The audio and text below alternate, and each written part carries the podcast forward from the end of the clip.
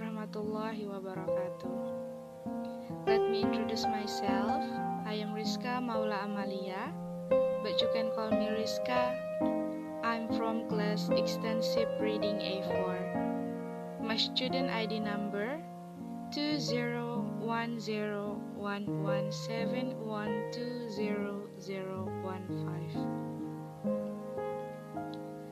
I have read a book called Regret by Kate Chopin. The genre of this book is drama fiction. This book tells about Mamselle Aurélie. She was like a strict person.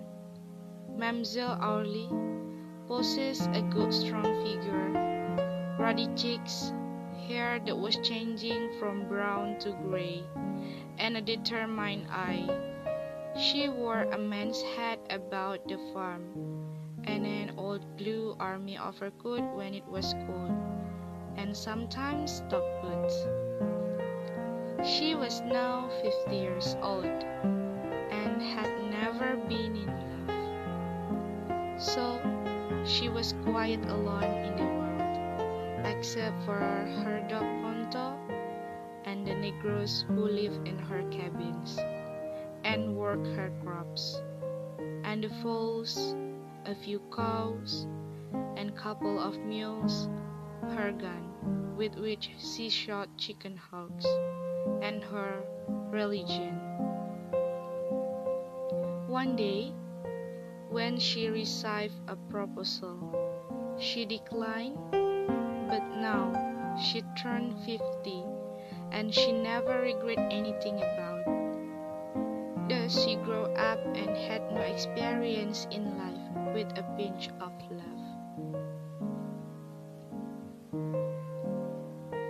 There was her neighbor named Odile who had four children Elodie, Ti Nomme, Marceline, and Marceline.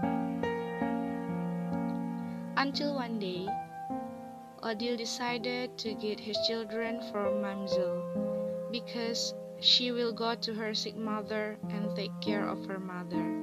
Thought she not often once tried to care the children of Odile. To feed a child not to care, or let's say she had no experience. She didn't have some skills in terms of taking care of children. She only neglected the children, and she didn't know what to do there was a woman named Aunt Rabi who taught her how to care children. Another problem is that she saw all those children as troublemakers. Again, Aunt Rabi gave her some tips and tricks. Mamselle began to get more comfortable with the children, and they developed a bond. Days have passed, she was indeed very inept in her management of Odile's children during the first few days. But after two weeks, Mamselle Aurélie had grown quite used to these things. She no longer complained. The children became a part of her life. After how many days? Odile returns from her trip and everyone is overjoyed. The children went back with their mother without hesitation and leave Mamselle alone once again. The excitement was all over, and they were gone. How still it was when they were gone. Mamselle Aurélie stood up on the gallery, looking and listening. She could no longer see the chart, the red sunset, and the blue-gray twilight had together flung a purple mist across the field and root to hide it from her view. She could no longer hear the whizzing and creaking of its wheels, but she could still faintly hear the shrill, glad voices of the children. She turned into the house.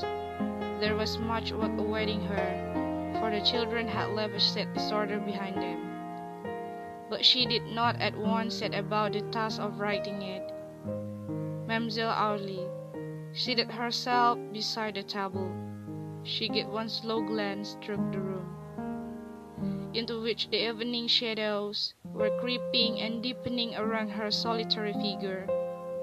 She let her head fall down upon her bended arm and began to cry. But she cried not softly as women often do. She cried like a man, with sobs and seemed to tear her very soul.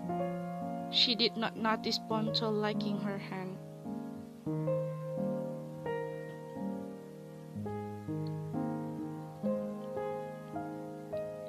In Regret by Kate Chopin, we have the themes of loss, loneliness, detachment, commitment, love, dependence, and responsibility.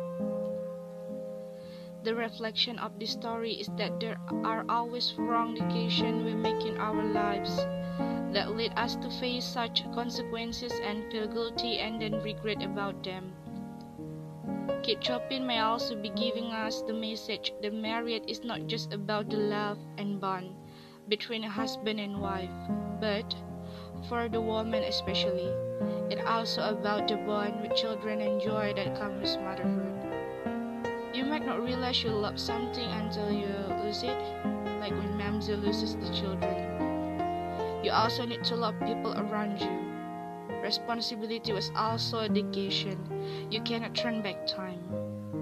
Thank you for your attention. Wassalamualaikum warahmatullahi wabarakatuh.